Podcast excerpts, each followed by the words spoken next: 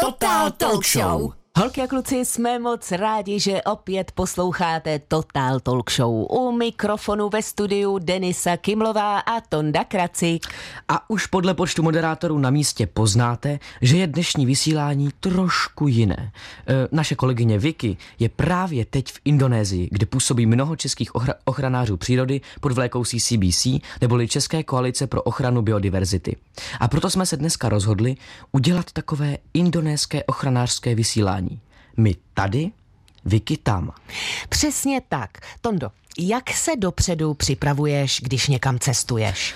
Hledáš všechny důležité informace dopředu nebo se necháváš překvapit? No, já když někam cestuju sám, tak je to nejlepší spontánní. To znamená, že třeba vyjdu ze školy a odjedu stopem do Bebione. Dám si pizzu a na, na osmou na ráno do školy prostě zase. Je, to, to je nejlepší. krásný, takhle bych to chtěla. No, ale když letím někam dál, tak uh, většinou, kde to ještě neznám, tak si vždycky někoho, kdo tam byl, hmm. uh, oslovím a nechám ho povyprávět, jak se tam mluví, jací jsou tam lidé. No, no, no, tak to máš teďka fakt štěstí, protože o Indonésii nám teď to hlavní řekne někdo, kdo tam právě teď je. Ahoj všichni, hlásí se vám Vicky. Selamat pagi. Nebojte, tohle není žádné zaklínadlo, ale indonéský pozdrav pro dobré ráno.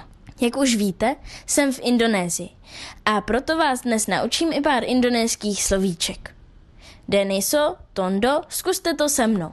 Selamat pagi. Silamat Selamat. pahy. Představte Pagi, si, že Indonésii, správně je to Indonéská republika, tvoří 17 508 ostrovů a ostrůvků a jenom 6 000 z nich je obydlených. Indonésie je čtvrtý nejlidnatější stát světa. Žije tady více než čtvrt miliardy obyvatel, tady více než 250 milionů lidí. Já se právě nacházím na ostrově Bali, který má přezdívku Ostrov bohů. Mezi největší ostrovy patří ostrov Java, Sumatra, Kalimantan, to je část Bornea, Nová Gvinea a ostrov Sulawesi. Indonésie má oficiální jazyk indonéštinu. Údajně je to nejjednodušší jazyk na světě. Já umím zatím pouze pár základních slov, no tak uvidíme. Indonéština nemá pády. Podstatná jména se neskloňují, množné číslo se vytvoří opakováním daného slova. Takže když se třeba slovo orang, což je člověk, zopakuje dvakrát, tedy orang orang, znamená to lidé. A mimochodem, jméno opice orangutan vzniklo právě složením slova orang, člověk, a slova hutan, což znamená les. A orangutan je tedy lesní muž. Ale pozor, většina Indonézanů mluví kromě indonéštiny také dalšími místními jazyky a nářečími, kterých je přes 700. Hlavním městem Indonésie je město Jakarta, které najdeme na ostrově Java. V Jakartě žije 10,5 milionů obyvatel, což je stejný počet obyvatel, jako žije v celé České republice. Základem indonéské kuchyně jsou rýže, což je indonésky nasi a nudle, indonésky mie. No a stejně jako my máme typická česká jídla, jako je třeba svíčková, rajská a nebo vepřoknedlo zelo, mají v indonéské kuchyni svoje typická jídla taky. A tím je třeba nasi goreng nebo mie goreng, což je smažená rýže nebo nudle se zeleninou, někdy se přidává vejce nebo maso podle toho, co dům dal. A potom taky gado gado, to je dušená zelenina z tofu a arašídovou omáčkou. Saté, to jsou malé masové špísky podávané s arašídovou omáčkou a čili. V Indonésii roste spoustu zajímavých druhů ovoce, jako jsou ananasy, papája, mango, dračí ovoce, rambutan, mangostan a salak, takzvané hadí ovoce. A zajímavé je také ovoce s názvem durian, které je typické pro svůj zvláštní a velmi silný zápach. V některých oblastech je dokonce zakázáno vnášet ho do veřejných prostor. A mě zrovna durian hodně chutná. A co tu nejčastěji kromě vody pijeme? Věc, která se tu dá najít skoro všude, a to kokosový ořech. Nejdříve se vypije kokosová voda. Potom se využije dužnina kokosu, která se používá v tradiční kuchyni a v indonéských dezertech. A ani slupka se nevyhodí, ale usuší se a použije se jako dřevo na vaření. No a v čem je zajímavé Bali? V Indonésii si nachází téměř 130 sopek. A na Bali najdete sopku, která se jmenuje Agung a měří 3031 metrů. Naposledy se probudila k životu v roce 2017 a byla aktivní dva roky. A co to znamená, že byla aktivní? Tak třeba, že sopka chrylila popel a kouř nejméně do výšky 2,5 kilometru. V Indonésii se můžete setkat také se zemětřesení. No a to je asi vše. Tak tedy, terima kasih, neboli indonésky, děkuji. Terima kasí Vicky a vy holky a kluci jste slyšeli informace, které pro nás Vicky v Indonésii připravila a už po písničce, kterou nám zaspívá Vojta D, budeme s Vicky i ve spojení. Total Talk Show. Milí milovníci cestování a přírody, právě pro vás je naše dnešní Total Talk Show ve studiu Denisa a Tonda. A na telefonu naše zahraniční zpravodajka Vicky. Ahoj Vicky, jak se máš v Indonésii a co tam vlastně děláš?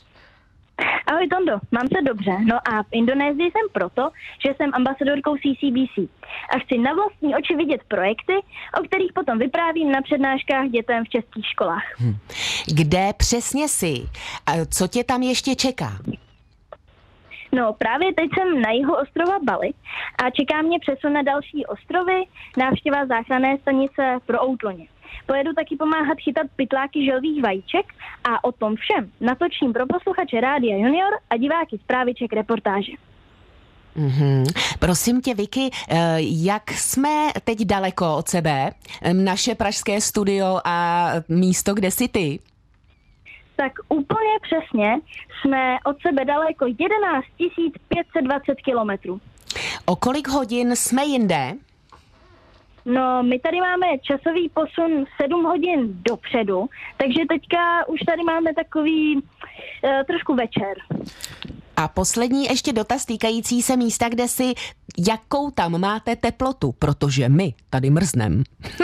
Aha, no tak nám je tady docela horko a máme tady tak 30 stupňů, ale poslední dny docela pršelo, ale jinak je tu teplo. Mm-hmm. No, ty ale, Vicky, nejsi v Indonésii sama, viď? Už jsme holkám a klukům prozradili, že je tam teď hned několik českých ochranářů přírody a... Ano, ano, to je pravda a o všech se v dnešním vysílání něco dozvíte. Mm-hmm. Nejdřív se podíváme na ostrov Sumatra, kde se potkáme s Františkem Příbrským, který nám řekne, jak se staví ekologická škola na Sumatře a taky jak zachraňuje outloně z rukou pytláků a pašeráků což je taky něco, čemu se věnuje Tomáš Ouhel, který s organizací Lestary chytá pytláky a pašeráky, kteří obchodují se zvířaty a s produkty z nich. A nedávno se jim podařilo hned několik úspěšných akcí, tak holky a kluci rozhodně poslouchejte.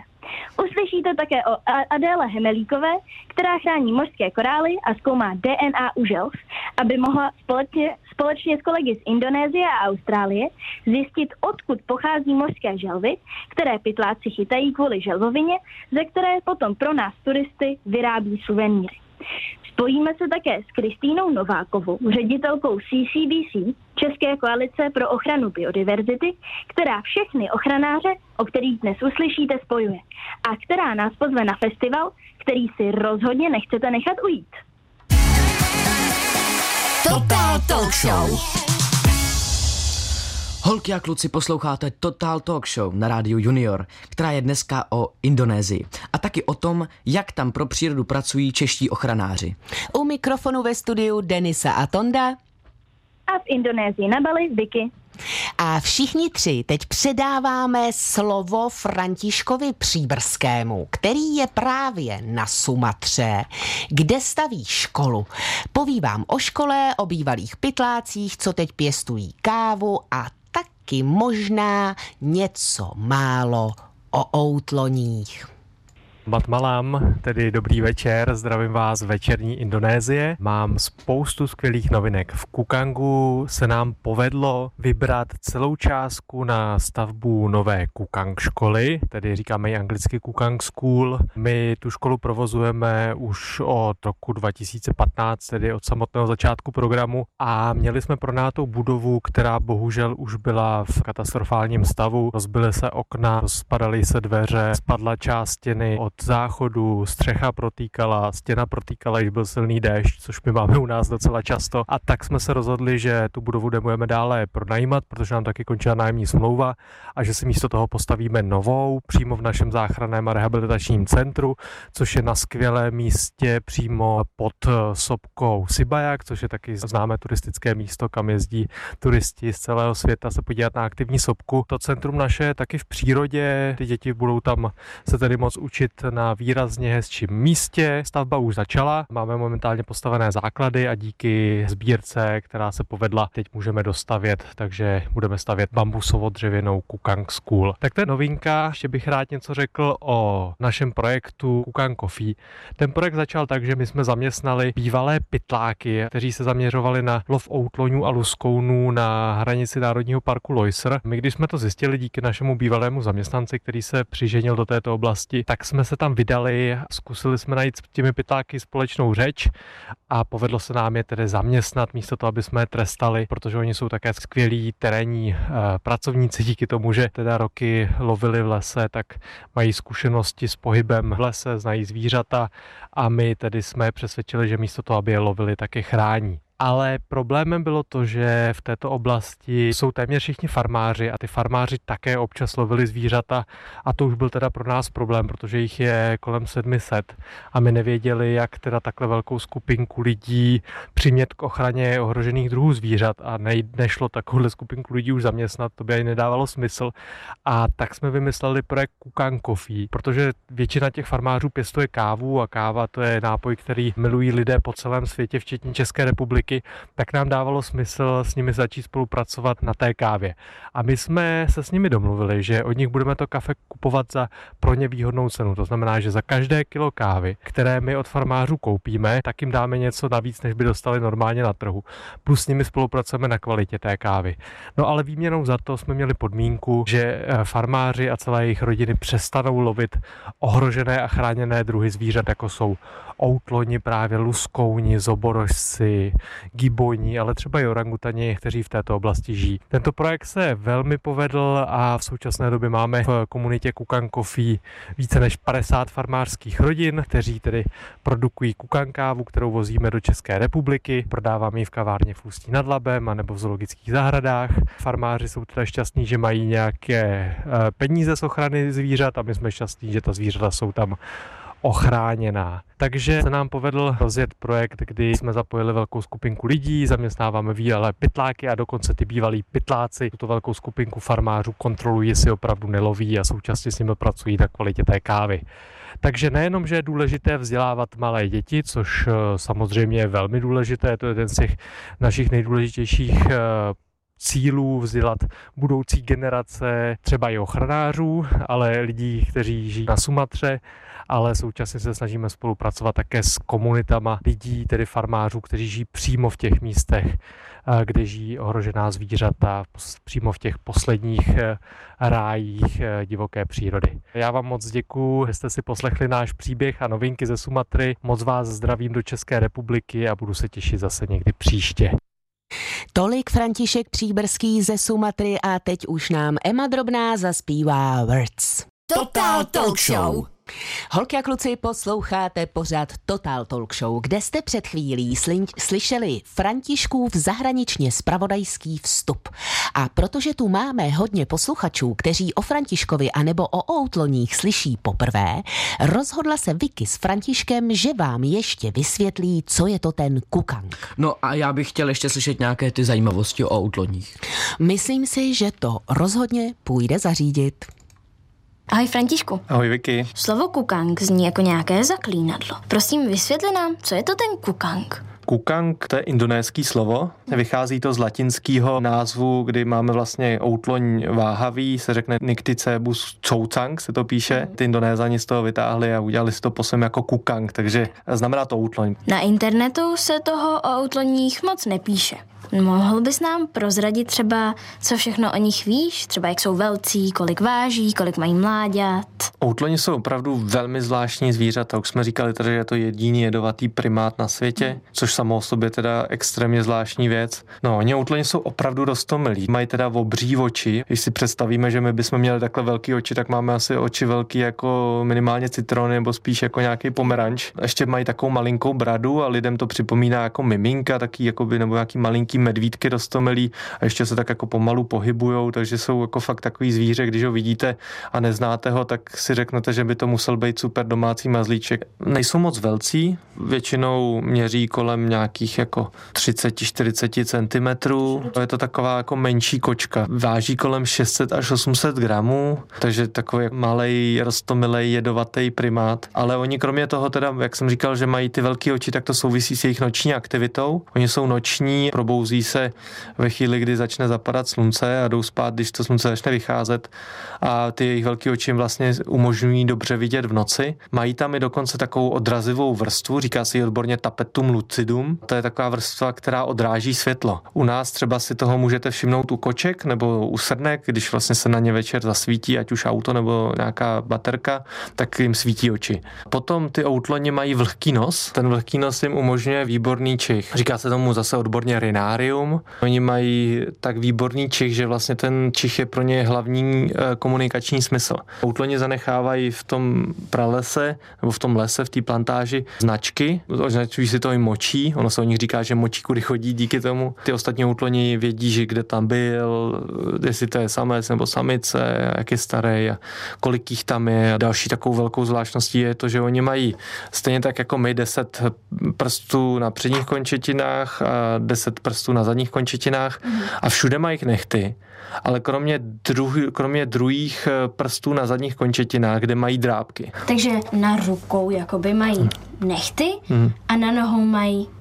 drábky. Na nohou mají 8 nechtů a dva drábky. Aha. Jenom na dvou vlastně prstech na těch nohou mají drábky a tím vlastně slouží k čištění srsti. Říká se tomu pročesávací drábky. Tím nekončíme, ono ještě třeba zuby jejich jsou modifikované. Na spodní čelisti mají špičáky a řezáky proměněný v takzvaný zubní hřebínek, který jim slouží k získávání potravy a oni vlastně často okousávají kůry stromů, ze kterých pak začne vytékat ta míza, pryskyřice a oni vlastně to je jejich zdroj potravy. Všichni asi jsme už v rukách někdy měli pryskyřici, a nebo jsme to viděli a je to taková jako lepkavá hmota a když si to vlastně toho dotkneme, tak pak to dají hrozně těžko z prstů. To stejný se děje těm outloňům. A k tomu, aby si to vyčistili, oni mají druhý jazyk. Oni pod tím jejich pravým jazykem, tak mají ještě orgán, je to jako podjazykový orgán, není to úplně pravý jazyk, ale je to takový, vypadá to jak takový malý jazyk. Ten slouží právě k čištění těch zubů třeba o té pryskyřice.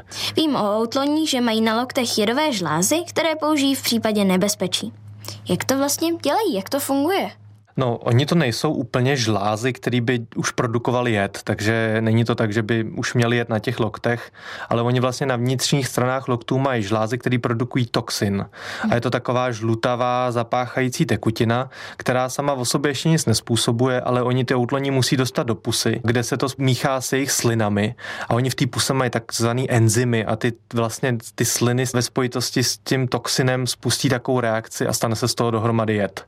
A oni potom mají ten jed vlastně v puse, v těch slinách a když jako člověka kousnou, tak mimo to, že to teda hodně bolí a začne to třeba hnisat, dlouho se to léčí, tak vlastně ten jed může způsobit různé reakce. A když jsou vlastně outloní jedovatí a můžou nás zkousnout, tak jak se z nich můžou stát domácí mazlíčci? To je taková smutná část toho příběhu a rozhodně to není mazlíček. Už ty malí mláďata jsou jako velmi agresivní a nemají rádi prostě lidi. Ty obchodníci, když se jim jako dostanou outloni od těch pašeráků do rukou, tak oni jim vyštípou nebo vylámou zuby. By právě nemohli pokousat i své budoucí majitele. No a takový outloň bez zubů potom už z velké části jako bezbraným tvorem. Děkujeme Vicky a Františkovi za rozhovor a těšíme se, že se na rádiu Junior zase někdy uslyšíme. A vy se už teď holky a kluci těšte na další rozhovor, který bude hned po písničce a Vicky ho pořídila s Adélou Hemelíkovou, která pracuje na projektu Zoo Liberec a v Indonésii chrání korálové útesy. Total Talk Show. Přesně tak, holky a kluci, stále posloucháte pořad Total Talk Show na rádiu Junior Denisa a Tonda ve studiu v Praze a Vicky v Indonésii. A téhle části světa se dneska, ne náhodou, taky věnujeme. Vicky nám podala základní informace, povídali jsme si s Františkem Příbrským a už víme, že outloň je jediným jedovatým primátem na světě. A mě by zajímalo... E, to, co by tě zajímalo, Tondo? No, mě by zajímalo... Mm, Chtěl bys Třeba o těch outloních něco. Já si myslím, že teďko by tě určitě zajímalo něco o korálech. Halo, halo, slyšíme Vicky? Halo, halo, Deniso, ano, jo. slyšíme se. Ano, slyšíme se, Vicky. E, tak, prosím tě, vzhledem k tomu, že Tondu by teď zajímalo něco, no, co korálech, se týká korálů, tak já si něco myslím... Něco o našem dalším hostu. Ano. Dalš, kdo bude naším dalším hostem, že? No, naším dalším hostem bude Adéla Hemelíková, které, která je ze Zoo Liberec a v Indonésii chrání korálové útesy. Ale a... moment, moment, Vicky, já ti skáču do řeči, protože už tady máme náš úžasný rozhovor připravený. Tedy Tondo. Tak ho pustíme? Pustíme, pustíme ho. Kdo bude naším dalším hostem a kde nás čeká?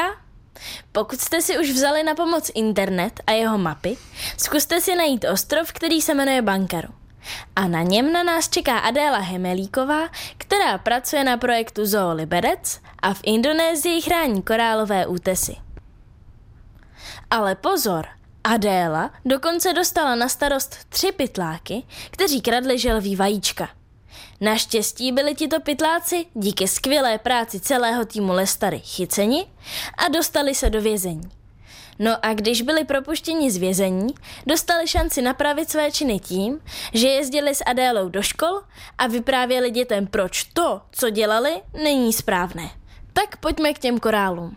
Proč jsou korály tak důležité? Korálové útesy jsou důležité, protože poskytují vlastně útočiště nebo životní prostředí spousta druhům mořských organismů, nejenom rybám, ale i, i dalším druhům. A říká se, že korálové útesy jsou jedny z nejbohatších ekosystémů na světě. Často se třeba přirovnávají k tropickým pralesům. Vlastně korálové útesy na světě zaujímají vlastně méně než jedno, jedno procento z celkové rozlohy, ale je na nich závislých asi 25% nebo jedna čtvrtina všech eh, mořských živočichů. Proč je teda potřeba je chránit a jak vlastně dochází ke jejich ničení? Potřeba je chránit je, je z několika důvodů. Tím hlavním je, že to je důležité prostředí pro spoustu tedy organismů. Hlavně tedy korálové útesy ubývají. To je způsobeno několika faktory. Takovým významným vlivem je proces, kterému říkáme bělení korálů. K tomu dochází z důvodu, že se vody často oteplují, takže korály jsou v teplejší vodě, než jsou normálně zvyklé. Pak to může být i znečištění, jelikož korály jsou citlivé na kvalitu vody. Pak je to i proto, že spousta korálů je ničena, ať už třeba kvůli lodní dopravě, rybářství, nebo můžou třeba být korály zničeny i částečně přirozeně, třeba při bouřkách nebo při tsunami, takže těch eh, věcí nebo faktorů, které ničí korálové útesy, tak jich je spousta. Nikoho by mohlo napadnout, že ty korály nejsou zas tak důležité. No tak prostě v moři nebudeme mít malé rybičky, které se v nich schovávají. No, když tam nebudou ty rybičky, tak vlastně přijdeme o spoustu dalších větších ryb a větších ryb a dalších eh, živočichů, eh, kteří jsou třeba potravně závislí na rybách z korálového útesu, nebo třeba jsou, nebo třeba pro ně korálové útesy představují útočiště v době třeba nějakého larválního stádia nebo v době dospívání, takže tím pak dochází k úbytku vlastně nejenom jako korálových útesů, ale i těch samotných druhů, které vlastně ztrácejí to své prostředí. Adélo, vysvětlíš nám prosím, co je to vlastně ten korál? A já jsem dokonce slyšela, že korálům jsou podobní nezmaři. Korál je mořský živočich, velmi malý, má pár milimetrů, zatímco nezmar je taky živočich, ale žije ve sladkovodní vodě, to znamená, že ho najdeme třeba v rybníku nebo v jezeru. Jak korál, tak nezmar, tak oba žijí při sedle. To znamená, že se zachytí na nějakém povrchu, tam vlastně dál, dál žijí. Nezmar ještě žije sám jednotlivě, ale korály vytvářejí velké kolonie, takže vlastně vedle každého korálu vzniká další a další, až o eh, několika tisíců a žijí společně. Ten nezmar žije právě zvlášť. Korálové útesy znají holky a kluci z potapěčských záběrů. A nebo někde můžeme korálové útesy pozorovat při šnorchlování. Ale mě zajímá ten samotný korál, bez schránky. Jak vypadá to, co žije uvnitř? Tak korál bez schránky je vlastně jenom taková malá nožička s několika chapadly, ale právě tohleto tělo my málo kdy vidíme, protože korály vylučují uhličitan vápenatý a tak si kolem svých těl staví takové schránky, které nám třeba můžou připomínat eh, až třeba kámen a ty svá chapadla vlastně vytahují, vytahují ze schránky ven, jenom když se třeba chtějí nakrmit, že se třeba z vody chtějí nachytat nějaký plankton a nebo třeba při rozmnožování. Takže korály to mají podobně jako třeba šnečci nebo hlemíždi, kteří mají svoji ulitu. Jak dlouho trvá, než si korál postaví ten svůj domeček, tu svoji schránku. Vznik schránky může trvat pár dnů až týdnů. Vlastně korálová larva nebo larva korálu pluje ve vodě volně ku kratší dobu, pak se někde přichytí, pokud jí během její malé plavby něco třeba neuloví. A jak se přichytí, tak, tak tam začne pomaličku růst. Tím, jak roste, tak začíná kolem ní vznikat schránka z uhličitanu vápenatého, kterou my třeba dlouho nemusíme vidět, ale postupem času, řádu třeba pár let, může mít velikost velkou zhruba jako naše, naše ruka. A čím se korál živí? Korály se buď můžou živit planktonem, to jsou takové drobné částice, buď to rostlinného původu, anebo drobní živočichové, kteří volně plují ve vodě. Takže ty si korál může nachytat pomocí těch svých chapadílek, ale korál má vlastně takový prospěšný vztah, kterému říkáme symbioza s mořskou řasou. Díky mořské řase která v rámci fotosyntézy produkuje kyslík a glukózu, dává korálu glukózu, kterou se částečně korál živí. A korál za to, že ho takhle ta mořská řasa krmí, tak jí za to poskytuje přístřešek, eh, který by jinak eh, řasa neměla. Jak to, že jsou korály tak barevné? Korál se zbarvuje právě díky těm mořským řasám, říká se jim zoopsantely nebo obrněnky. Mořské řasy si můžeme vlastně tím, že to jsou rostliny, tak oni díky tomu mají určitá zbarvení. I díky tomu vlastně korál od nich přebírá tu barvu a díky nim mají ty různé barvy, které na korálových útesech můžeme, můžeme vidět. Samotný jako korál, živočich, žahavec, je spíš eh, bezbarvý, my jsme mohli říct. Zničené korálové útesy nedokážeme jen tak rychle zase obnovit, protože korály rostou pomalu. Proč některé korály povyrostou za rok jen o 1 cm a jiné až o 20? Na čem to závisí?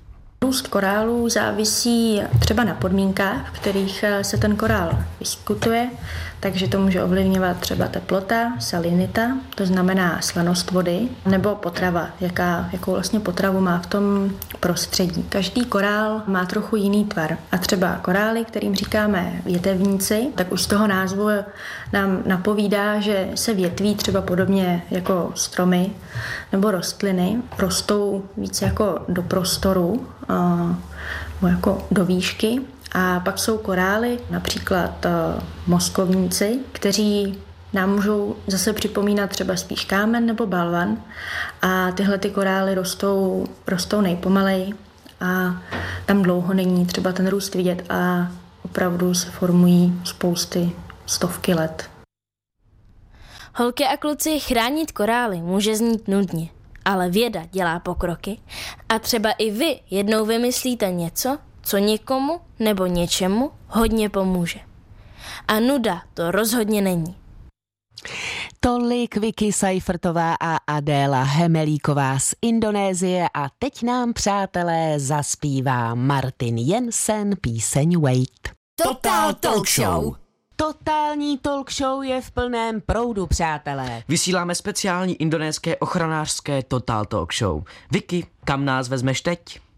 No, teď vás seznámím s Tomášem Ouhelem a organizací Lestary, kteří v Indonésii chytají pytláky a pašeráky zvířat.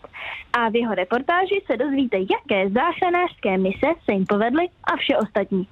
Je ze Sumatry z malého souostroví Pulou Baňak, kde nezisková organizace Lestary má několik ochranářských a vědeckých projektů.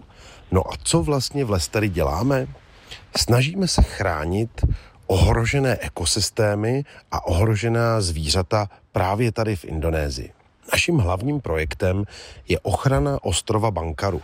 Bankaru je nádherný ostrov, je to 60 kilometrů čtverečních a nikdy tam nebyla žádná vesnice, ani cesta, ani město. To znamená, že těchto těch 60 km čtverečních si zachovává svoji původní biodiverzitu, skladba stromů, skladba druhových zvířat je úplně stejná, jako byla před tisíci a tisíci let. A bez zásahu člověka se vyvíjí tím neuvěřitelně krásným a přirozeným způsobem. Je tam několik druhů mořských želv, kladou tam každý večer svoje vejce na velikou pláž, která se jmenuje Amandangan a má na délku víc než dva kilometry. Je tam spousta druhů endemických stromů a rostlin a několik druhů ptáků, kteří už nežijí nikde jinde na světě, než právě na ostrově Bankaru. Mezi ně například patří loskuták nejaský nebo holub stříbřitý, kteří jsou oba dva podle Mezinárodní unie na ochranu přírody považováni za kriticky ohrožené. To znamená, že už se o tyto druhy my lidé, ochranáři, musíme začít starat, protože bez naší pomoci a bez naší ochrany by v přírodě nepřežili a stali by se Austrálie nebo Británie, tak právě na ostrově Bankaru společně provozujeme takzvanou Ranger Station. Je to vlastně stanice, kde jsou terénní ochránci přírody a rangeri, kteří každý den chodí monitorovat právě tu velkou pláž, kde každý večer kladou mořské želvy a zároveň chodí do středu ostrova Bankaru a monitorují tam ptačí populace. Zároveň Často děláme takzvané námořní patroly, takže jezdíme okolo celého ostrova a hlídáme, zda se někde nevyloďují pašeráci nebo pytláci, kteří by lovili kriticky ohrožené loskutáky nebo stříbřité holuby a nebo pytlačili právě snůžky mořských želv na těch několika plážích.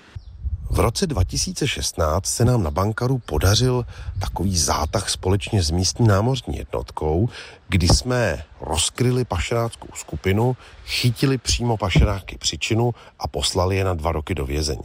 Od té doby už se na bankaru tolik nepytlačí, ale přesto to musíme hlídat.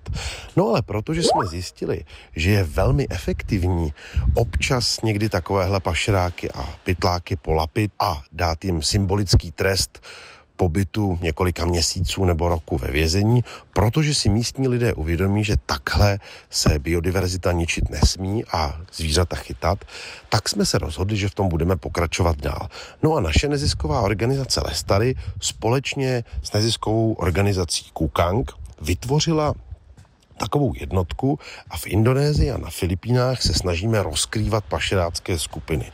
No, funguje to vlastně tak, že třeba naše týmy sedí u WhatsAppových, Instagramových, Telegramových skupin a vyhledávají pomocí klíčových slov, zdali se někdo nesnaží online prodat nějaká zvířata nebo jejich části.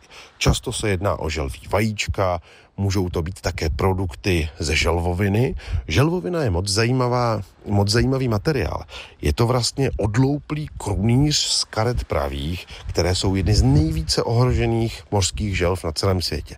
Bohužel se ten krunýř nedá loupnout, loupnout jen tak a rybáři, když želvu vyloží, tak ji hodí na oheň, zabijí, trochu ji upečou a krunýřní potom sloupnou. A tomu se opravdu snažíme zabránit a takové vykuky hold musíme chytit a poslat na chvíli do vězení. Protože pokud bychom to neudělali, tak o celosvětovou populaci karet pravých velmi blízko přijdem a to by byla obrovská škoda. V loňském roce se právě neziskové organizaci Lestary společně s Kukangem podařil neuvěřitelný zátah. Tři měsíce jsme sledovali skupinu pašeráků online, kteří přeprodávali různé druhy zvířat. Nakonec jsme vytvořili falešný profil nakupujícího a zkusili od nich na zkoušku něco objednat. A nestačili jsme se divit. Pašeráci nám začali nabízet samici orangutana, luskouní šupiny, outloně, kočku zlatou a spousta neuvěřitelných druhů, o kterých jsme ani nevěděli, že se dají online v Indonésii takhle ilegálně koupit. No a spojili jsme se s místními vyšetřovateli, s místní policií a udělali na tohodle toho pašeráka boudu a podařilo se nám ho dostat za mříže. Nakonec jsme zjistili, že to nebyl jen tak jaký pašerák, ale byl to šéf mafiánské skupiny s přezdívkou Greed, což v angličtině znamená chamtivý, něco jako chamtivec. No a Greeda se nám podařilo dostat za mříže společně s místní jednotkou a díky němu přestala celá jeho skupina v tuhle chvíli fungovat. Ta skupina čítala neuvěřitelných několik set pytláků a pašeráků, kteří se organizovali právě pod tímto mafiánským bosem. No a díky, díky naší aktivitě a aktivitě policistů má v tuhle chvíli v tom regionu příroda aspoň na chviličku pokoj. Ale bohužel nemůžeme v téhleté práci ustát a musíme dál a dál odhalovat pašerácké sítě, abychom pomohli přírodě a abychom nechali zvířata v tom těžkém světě, který je plný měst, silnic a zemědělské půdy, tak aby v těch zbytcích přírody zvířata zůstala alespoň trošku v klidu. Tak doufejme, že zvířata se budou mít občas trochu líp, když bude míň a míň šiřuňků, kteří je chtějí chytat a pašovat a doufejme, že se na ně budeme moct chodit koukat do národních parků, při různých trecích a užívat si tu krásnou přírodu tak, jako ji viděli naši dědečkové a pradědečkové a zároveň ji zanecháme bohatou, rozmanitou, plnou biodiverzity, plnou biologické rozmanitosti i pro naše děti a vnuky. Díky, že nám s tím pomáháte. Ahoj ze Sumatry. Total Talk Show.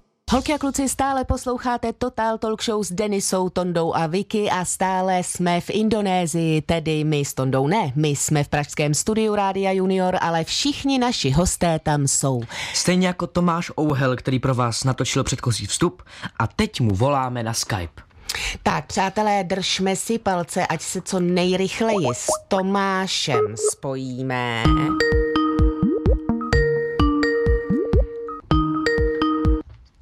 Halo, halo, Tomáši, slyšíme tě z Indonésie?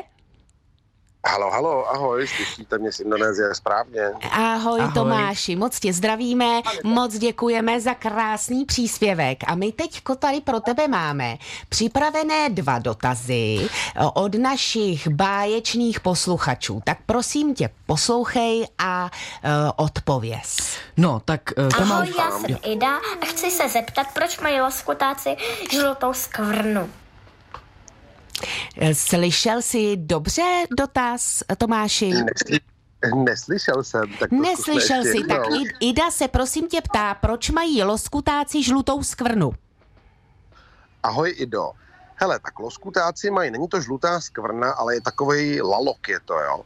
A vlastně si to můžeš i do představit stejně jako kohout, který má takovou tu korunku nahoře. A je to takový vlastně kožnatý orgán, který funguje u ptáků jako termoregulace. To znamená, že když je tomu ptákovi moc horko, tak vlastně tam mu běží krev v tom laloku a může se tím ochladit.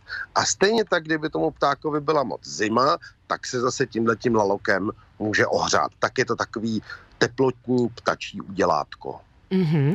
Tak to se ptala Ida, které je 6 let. A teď pustíme posluchačům eh, vzkaz od Olinky, který ty taktéž zřejmě neuslyšíš, takže my ti ho, Tomáši, potom zopakujem. Olinka se ptá. A já jsem Olinka a chci se zeptat, proč mají mořní želvy tak hezký krunýř a hezký ploutve. Tak, uh, Olinka čtyřletá se ptá, proč mají mořské želvy tak hezký krunýř a tak hezké ploutve. Ahoj Olinko. Takže ten krunýř a ty ploutve mají ty, žup, eh, ty želvy plný šupin, mají ho pokrytý šupinama. A to je proto, že kdyby na ně třeba zaútočil predátor, což může být žralok, kladivoun, nebo možná i třeba nějaká obrovská chobotnice, tak se normálně skovají do toho krůníře, zatáhnou hlavu, zatáhnou ty ploutve do strany a vlastně nikdo nemůže napadnout a pokousat. Takže nejenom, že je to moc hezký, ale ještě k tomu je to hodně funkční oproti predátorům, který by je chtěli sníst. Tomáši, my jsme si původně mysleli, že budeme mít trošičku delší čas si s tebou povídat a zbývá nám už jenom poslední otázka. E, prozrať prosím tě, co budeš dělat v těch úplně teď nejbližších dnech, co tě čeká? No, tak teď uh, se společně s kamarádem Františkem asi vydáme na Borneo a zkusíme tam najít takový šupáky, který pašují vajíčka právě těchto těch karet uh, obrovských. Takže zkusíme tady ty kluky chytit a aby už dál těm želvám neubližovali. My moc děkujeme za rozhovor, děkujeme, že jsi si na nás udělal i v Indonésii čas, moc děkujeme za příspěvek a doufáme, že všem eh, zvířatům a všem ohroženým druhům se bude dařit čím dál lépe, protože se o ně čeští ochranáři tak krásně starají. Díky Tomáši, tak, ahoj. Taky, taky děkuji, ahoj holky kluci a chraňte přírodu, protože to dává smysl. Čau. Přesně tak a teď si dejte, dívej se na mě a Terezu Maškovou. Total Talk Show. Holky a kluci, posloucháte Total Talk Show o zemi, kde právě je naše spolumoderátorka Vicky. A je v Indonésii stejně jako její její kolegové ochranáři, se kterými jsme dneska mluvili. No a už nás čeká jen jedno povídání, než se pro dnešek rozloučíme. S Kristýnou Novákovou, ředitelkou CCBC. A právě tahle koalice, jak víte, české ochranáře v Indonésii spojuje. Ahoj Kristýno. Ahoj Kristýno. Dobrý den, Dobrý den zdravím. Krist... Přeju hezký den a děkuji za, za spojení. Rádi se slyšíme. Mm-hmm. Kristýno, dneska se zaměřujeme v Total Talk Show na Indonésii, ale CCBC určitě nemá projekty jen tam. Ne, ne, ne. Česká koalice pro ochranu biodiverzity, tedy zkrátka CCBC, združuje dohromady 17 projektů v České republice. Ale fungujeme tedy po celém světě. Pomáháme projektům chránit faunu a floru. Uh, a jak jste slyšeli, tak v Indonésii, ale i třeba na Filipínách, na Sri Lance, v Africe, v Kongu, v Gambii a v Mexiku, ale i v České republice. V České republice máme uh, minimálně dva projekty a Snažíme se tady v republice, v Česku, Čechách, šířit aktivity našich lidí po školách, po konferencích, po různých přednáškách a děláme různé kampaně, které upozorní právě na problematiku se slonovinou anebo želvovinou. Mhm, a my tady ve studiu náhodou víme, že pro nás máte úžasnou pozvánku. Tak. Ano, ano, máme. A je to festival, který se jmenuje Nechme se překvapovat. Eh, představíme tam 12 besed eh, nebo 12 filmů s odborníky a budou tam moderátoři, právě zmiňovaná Vicky a Tonda, eh, kteří se na vás budou těšit v Národním muzeu, kde budou různé filmy. Budou tam sovy, budou tam žáby, supy, opilovatele, anebo procházka právě záchranou stanicí. Budou tam, ne, my tam pozveme respondenty, kteří jsou právě ze zoologických zahrad, anebo právě ze zmiňovaných projektů. Přijdou si popovídat s dětma, s dětma, kteří jsou ze škol, takže budeme se na vás moc těšit. Je to v mhm. datum, to je asi důležité říct. Ano. Je to hnedka po Velikonocích, 11. a 12. dubna. Přátelé, a středa. Mhm. Přátelé, jak už vám Kristýna prozradila, bude se tam na vás těšit i Vicky a Tonda. Do té doby se ale spolu ještě určitě potkáme v Total Talk Show, protože dneska už se musíme rozloučit. Kristýno, loučíme se, mějte se krásně. Děkuju a vy taky krásnou neděli. Naschledanou. Naschledanou. Přátelé, brzy se ale zase na rádiu Junior uslyšíme, tak se mějte holky a kluci a tobě, halo, halo, Vicky, přeju šťastný let zpátky domů. A možná, že bychom se mohli rozloučit tím, co nás Vicky naučila a protože v Indonésii je večer, tak se rozloučíme dobrý večer. Selamat, malam. Tondo, my se loučíme taktéž. Ano, loučíme se, bylo to krásné. A teď už vážně. Čau. Total Talk Show.